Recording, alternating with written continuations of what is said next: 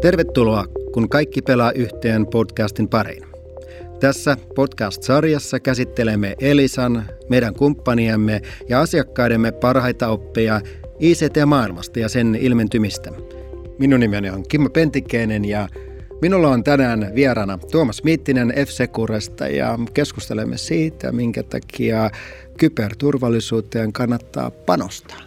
Ehdottomasti kyberturvallisuuteen kannattaa panostaa – varsinkin sinne ennakointi- ja estämisvaiheeseen, jotta ei sitten käy niin, että tietomurto pääsee niin pitkälle, että ollaan tavallaan sellaisessa vaiheessa, jolloin sen torjunta on haastavaa ja myös kallista.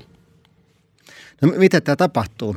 Miten yrityksen kannattaa sitten panostaa ja, ja millä lailla ehkäistä niitä murtoja?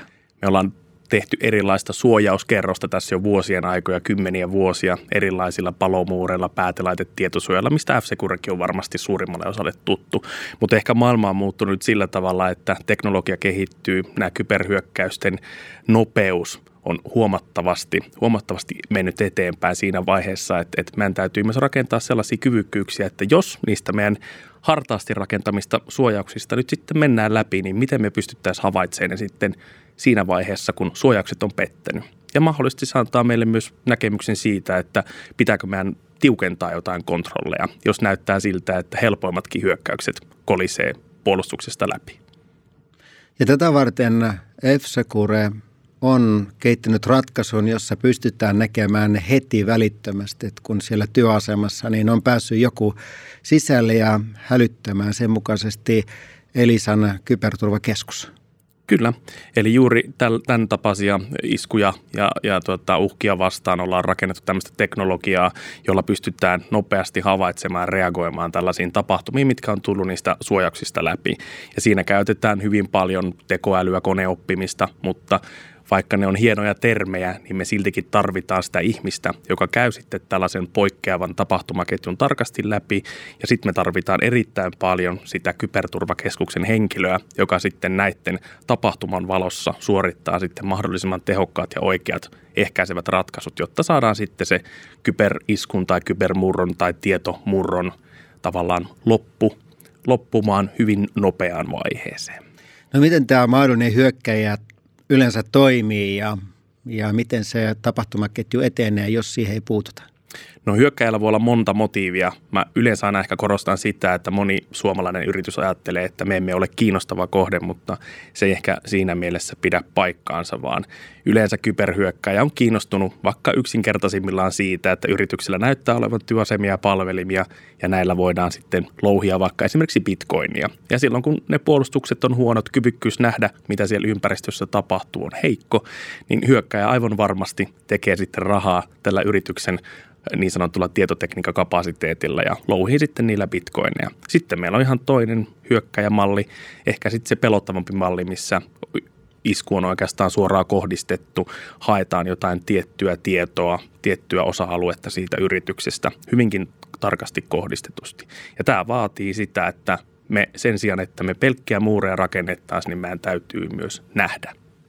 No miten f näkee sitten sen hyökkäyksen ja kykenee reagoida? No tähän vaikuttaa hyvin paljon niin sanottu sensoriteknologia, eli me pyritään sieltä päätelaitteesta, mikä on kuitenkin sille hyökkäjälle se kiinnostavin paikka.